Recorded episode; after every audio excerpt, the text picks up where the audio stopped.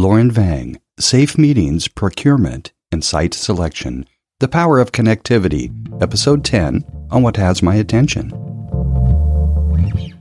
During this pandemic, I know you're all itching to get back to live face to face events, and I am too. And what if you had someone from a company that was a global leader in meetings procurement and site selection to handle all of your needs without needing to pay anything for it? As a PSA today, I'm talking with Lauren Vang from Helms Briscoe, who does exactly that. And if you're planning a large wedding, cruise, or any meeting type with a group of people, you owe it to yourself to contact Lauren. Listen in and see why. Welcome to the show, Lauren. How are you today? Hi, John. I'm doing good. Thank you for having me. Yeah, it's great to have you. I'm speaking with Lauren Vang, and she is with um, Helms Briscoe. And the whole thing caught my attention as a lot of us, I like to podcast based on what has my attention. And we met at one of Mary Kravitz Zoom calls. She does two of them a month. If anybody actually wants to jump on that call, you're welcome to. You just go to watchusthrive.com. And I got to say, it's just been wonderful to meet people like Lauren and other people. But part of the reason I wanted to do this is I sort of like a PSA because a lot of people are talking about wanting to get back to work, get back to events. And, and then all of a sudden today is November 20th and we're in California and it looks like we're getting ready to lock down again. So for those people that are considering trying to get back together, I just wanted to get your perspective, and I want to start off by asking you to introduce yourself as you would like to be known in the podosphere. Thanks, John. As you mentioned, my name is Lauren Vang, and I'm currently with an organization called Helms Briscoe.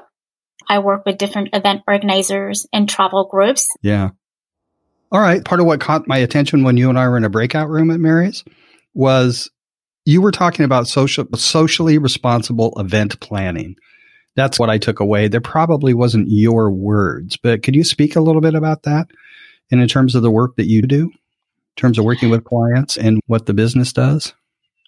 Yeah. With the pandemic and all the things that we've learned with how it's affecting events and our business, I would say my background does include event planning for corporate companies. So when you say socially responsible event planning, some thoughts do come to mind. I think that any type of event planners should really evaluate the risk involved and determine if their meeting needs to be held in person or mm-hmm. can it be virtual or hybrid during this period.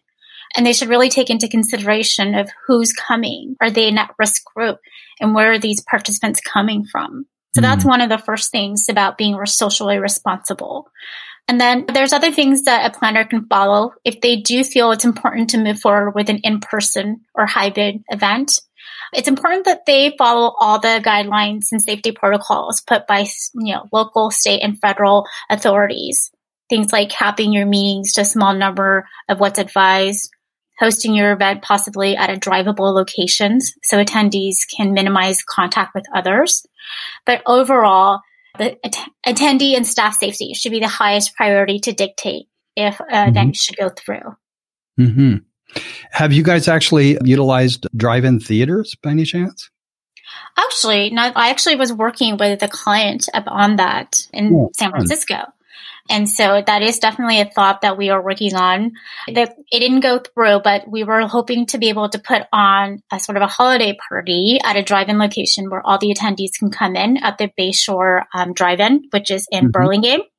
And currently, one of my vendor colleagues is hosting events there. He was doing that for the public uh, for the last several weeks. Fun, fun. Yeah, so well, it's definitely an idea. Yeah, it wasn't on our list of things to talk about, but when you mentioned being socially responsible and drive up, and it really made, but just brought, it came to my mind. What, what can I say? So yeah. when you're, it's important for people to understand that you don't actually charge the client, right? No. So our services are at no cost to our clients. We get compensated by the properties that we work with. Mm-hmm. And we advocate for our clients because it doesn't matter which property they choose, we will get compensated by uh, that property due to mm-hmm. the relationships that we have with them. Mm-hmm, mm-hmm. So, when you're looking at a property, actually, what are some of the things you actually look at? I work closely with the client to take a look at what their needs are, depending mm-hmm. on the type of events that they have. Some mm-hmm. an event could be just as simple as I'm traveling with a sports team and I need a hundred rooms and I I need to make sure that there's breakfast included for the kids. Things like that are simple. I work with other clients that have multiple conferences and they need a certain number of square footage for a room. They need a certain number of breakout sessions. They mm-hmm. need a lot of different things. So these are all the things that I do take into consideration to put together an RFP to send out to properties that meet that need. Interesting. So another one of those what came to mind is I imagine there's a lot of like high school soccer teams that travel quite a bit. And it's important.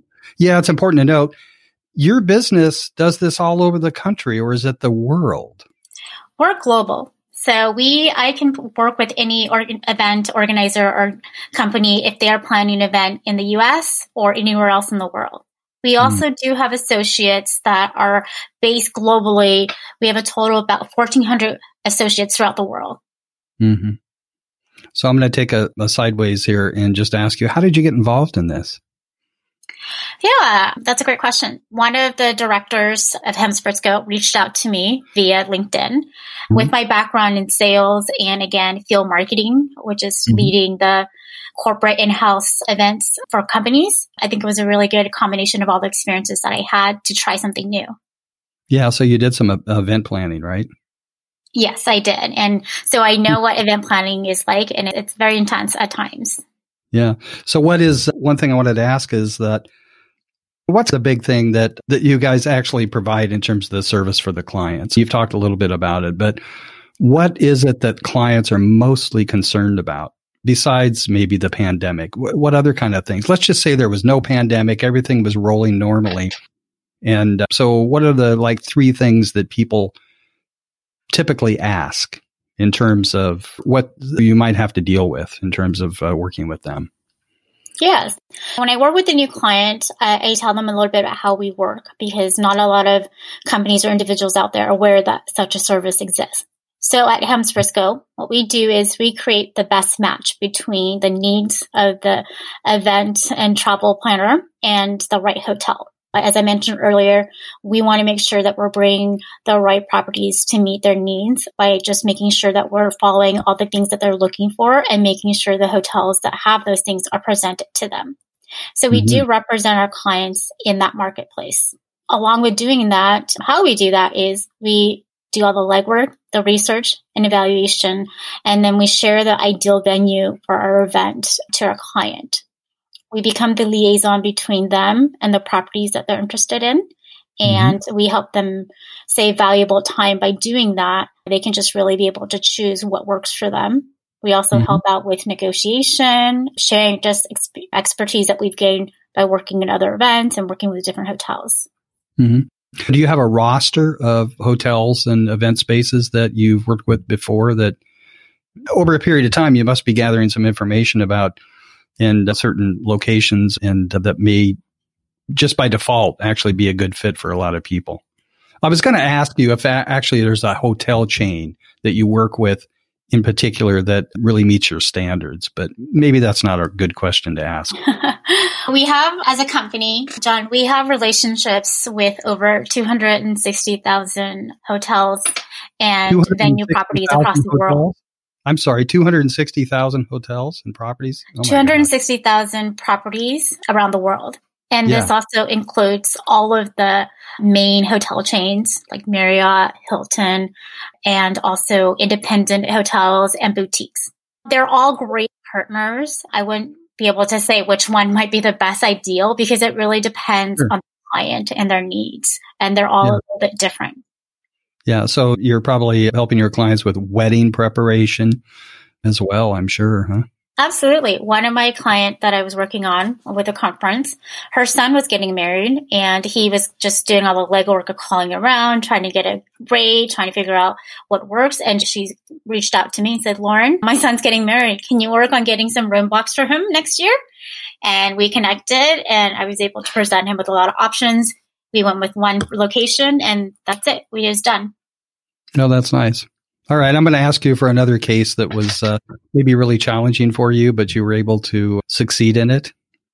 I would say I don't think any of my clients or cases are challenging. I think the only challenge right now that any event planner is dealing with, including my clients, are concerns about whether or not the event is going to go through based on the pandemic. I have mm-hmm. several events that are planned for 2021. And although those event planners are looking forward and working forward to making sure the event happens, we just don't know if suddenly state or local authorities going to say, nope, sorry, no events. And that's really the concern. And that's something that's completely out of the control of the planner. So those are things that they think about, that they worry about, that are challenges. And what I do, a Helms Briscoe partner to them, is I work closely with the properties and the hotels to negotiate to ensure that we can minimize any financial loss should the event be canceled or maybe the number of attendees that we anticipate decrease due to people being concerned about the virus and not attending. So I imagine you've had to deal with that a lot in the last six months, huh? Yeah, we have, and uh, we're working as much as we can. But we are we are working closely with our hotel partners, and they're being really flexible with us because they understand the situation as well. So everyone's in it together. Fingers crossed that all events go through as planned. Mm-hmm, mm-hmm. I'm just curious. Uh, I was going to ask you, what do you like most about Helms Briscoe? I would say there's lots to like. One is right. that it's, it's a great organization that has been doing this in the industry for the last probably 28 plus years and speaks to the longevity and opportunities that they have and the value they present to the clients and to the mm-hmm. market. When I joined, one of the first things that I was impressed about is the tenure of all the um, Helms Briscoe associates. I was speaking with to people who were, you know, there for ten years, twenty years, seven years. It was just a really long tenure, and that was impressive. That these associates yep. really enjoyed their roles and were there for that period of time, which these days is a little bit rare, especially me living in Silicon Valley, to have people in their positions for that long of a period. Yeah, I think the only other company that comes to mind might be Costco. Well, I did some management work there, and oh my God, people I met oh. were there 20, 25, 30 years. And it's know, very rare these days. Yeah. Yeah. I think so. 10, 15, 20 years ago, it was like the average career was about seven to 10 years, but I think it's gotten a lot shorter. I think it's two to five years and where I'm at. and next year it'll be two to five minutes, maybe. I don't know. Maybe. Yeah. So, what are you have some favorite clients? I'll bet. You know, I don't know if I, they, I call them favorites. I, it's like hard to. I don't want to favor some over the other. I think that sure. all my clients are unique, and I actually am really thrilled to work with them. And so, there's definitely. I think all my clients are pretty amazing. Yeah, yeah. There's a business I know that I work with, and they book, or uh, up until recently, they booked uh, two or possibly even three vacation workshops. We're talking in cruises and things like that. It's interesting that you brought up cruises because one of the extensions of what Helms Briscoe does is, although we, the core of our business is working with hotels and venue properties. I do have a client that I'm working with at the moment where he's looking to host his event on a cruise. So we do have an extension team that works specifically with cruise meetings because it's, it's all inclusive. Everyone's on the same spot. And so that is available. It's a different approach on a meeting for any anybody that hosts any type of conference, workshop, or even company retreat. Mm-hmm. Do you have a size limit on the number of people for that? For yeah, like the people I was referring to, they probably have maybe ten couples, twenty people, maybe a few more. We don't have a size limit. I think the minimum that is about maybe 10, 10 individuals really is where we can leverage the group booking. in the industry, anything less than 10 is considered like individual bookings. And so mm-hmm. for us to really leverage our negotiation and buying power is if you can do a group of a minimum of 10. Mm-hmm. My client is doing about I think maybe 200 individuals. And then, mm-hmm. of course, they're welcome to bring their spouse. It's like a mix of a work meeting and a mini vacation. Yeah. Yeah. Yeah. Yeah. What do you, what would you say your clients typically say about you?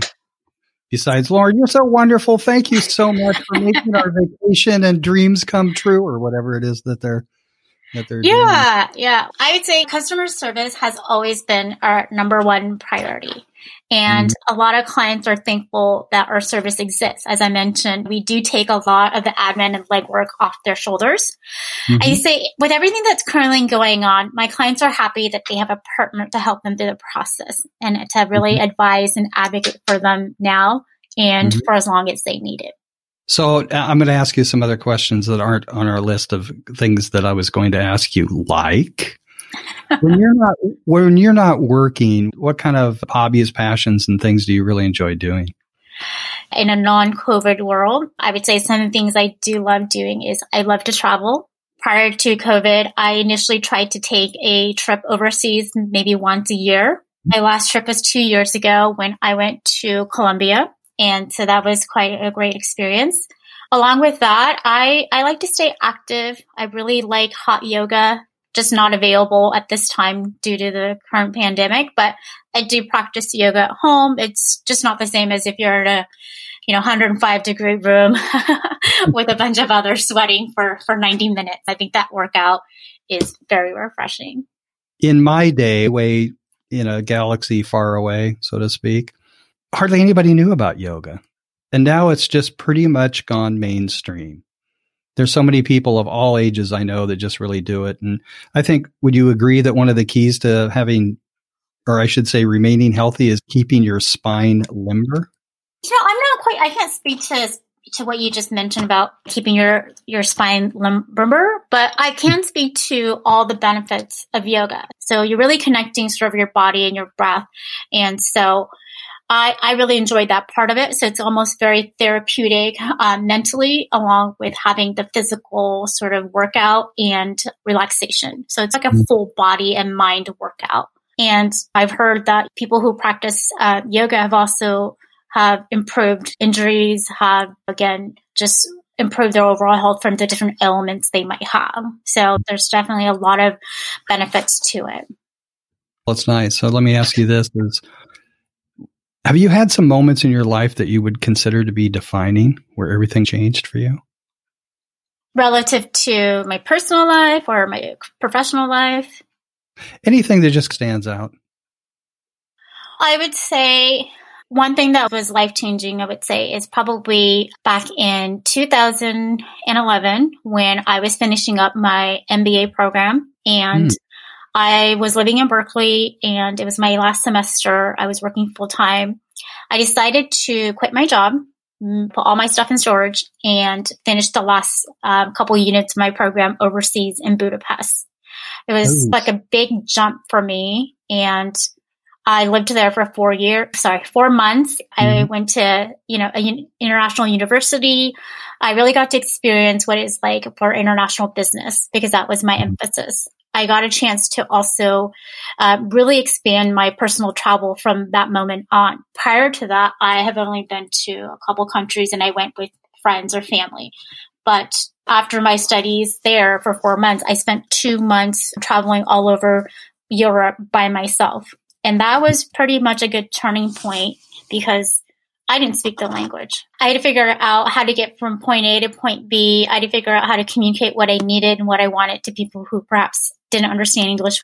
I was a single female who's quite petite. I had to be really cautious about my safety, just all these things that you think about. And with that travel, it's really helped me be able to understand that I can go beyond what I think my limits are. I can trust myself a lot more and my independence has definitely been strengthened. So I think that was a personal, you know, turning moment that these travels enabled to provide me with. I haven't talked to anybody that's traveled that didn't say something, but didn't talk about the value of it. Yeah, I just think there is a term for when people get out of high school and they take a year off before they go to college. It's called the gap year. The gap year. I don't know, the gap year. so I, I just consider it to be really valuable. Yeah, I took sort of a gap year. Actually, when I was in college, I was studying music. I was studying classical guitar and stuff. And I actually stopped going to the university, Portland State University, and actually started jumping on a bus and going down to San Francisco and attending master classes with classical guitar. And that was like a gap year because it wasn't it wasn't academic by any means, but I got to hang with some really great players and stuff. But then I met somebody that changed my life. I ended up moving from Portland, Oregon, where I'm at, or I was at, to a little island called Orcas Island. And I was there for seven years. So that was where? a big, what's that? I was going to say, where is that island located at? I haven't heard of it.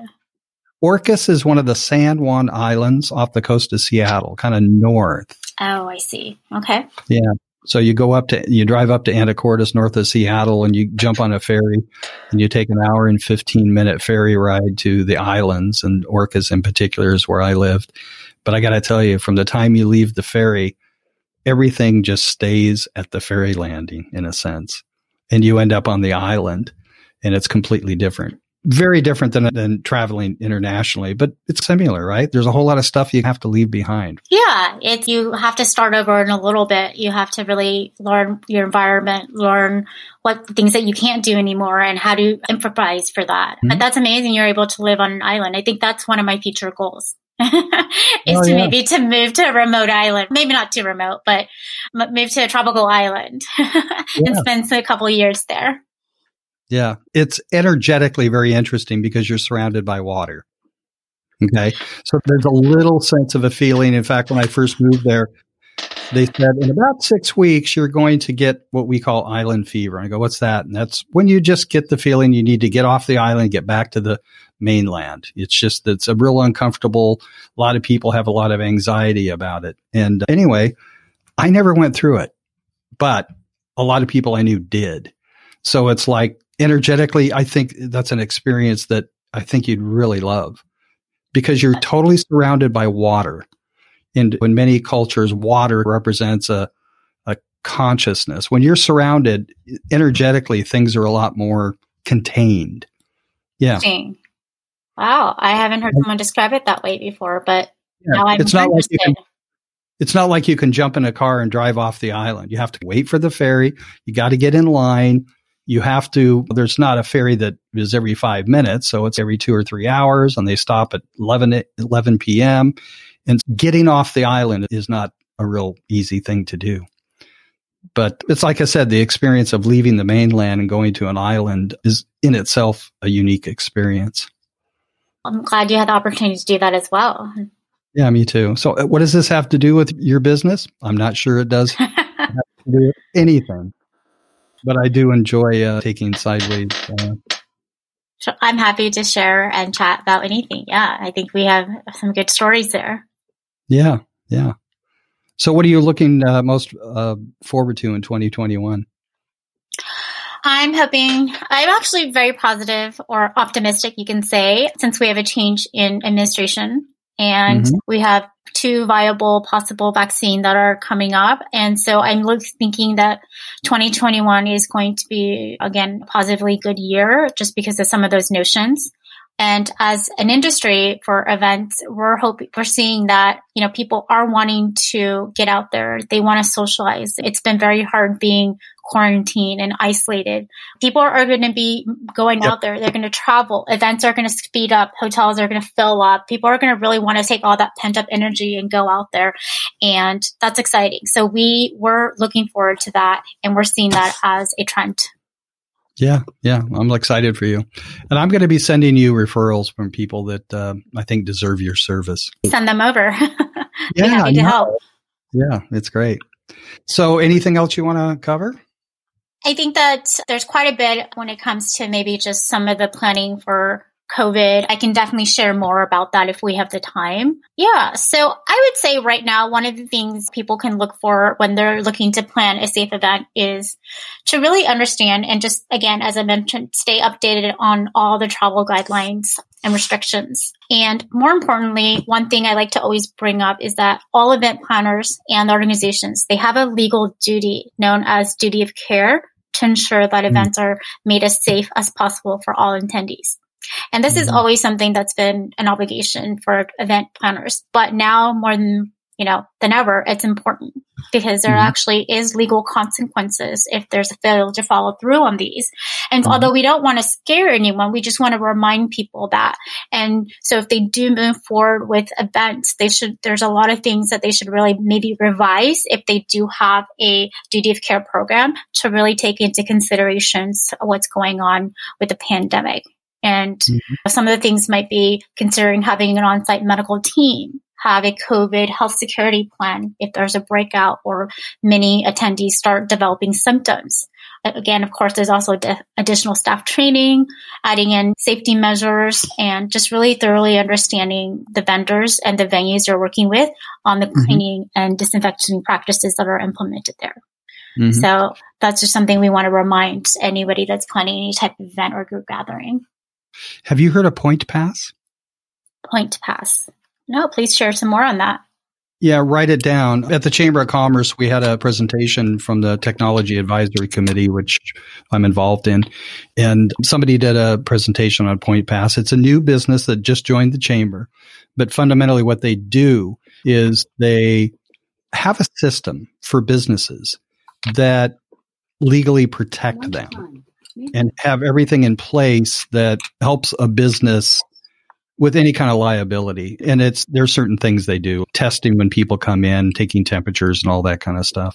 But I'm going to be having somebody from that uh, business on the future podcast because I want to talk about it. That's really interesting. Yeah. I, yeah. I think that, that those types of businesses are, I'm assuming are propping up because there's a demand and need for it, especially yep. during this time. So that would be interesting to hear. I'll look forward to listening to that podcast. Yeah. Yeah. Plus, I'll, I'll make an introduction for you as well. Great. I, if we can partner up with them, if it can benefit my client, I'm always happy to also make that referral. Yeah, exactly. Exactly. So what is uh, with the tips that you were just giving for people planning events? My tip is just pick up the phone and call Lauren or email her. So we'll actually have your contact information in the show notes as well. Great. Okay. Yeah. So yeah. anyone has any questions about event planning, safety, questions about if I can support them, anything on there, I'm happy to help. I do have a lot of resources I've been sharing with my clients, and I'm happy to share that with anybody that inquires. Oh, that's great. That's really nice to hear. I just really want to thank you for being here. You, it, it was my goal here to just share this really as a PSA and also for people that are starting to plan events to actually just get in touch with you. Just take the worry out of it. It doesn't cost them anything. That's amazing to me. Yeah. Really well, thank you for having me as well, John. It's been a pleasure, and I hope I was able to be helpful for any of your listeners. I'm sure you were. I'm sure you were. Thank you. So until next time, you can, of course, catch this podcast anywhere you get your podcasts. And there's several channels I actually may release on this, but probably I'm going to initially stick it up on my channel called What Has My Attention. You can just go to whathasmyattention.com and uh, see what's there. Lauren, thanks again, and just be safe. Thank you. Wear a mask. Wear a mask. I'm sure you do. Yes, absolutely. Every single time I go out, got a mask okay. on. All right, great. Until next time, see you all later.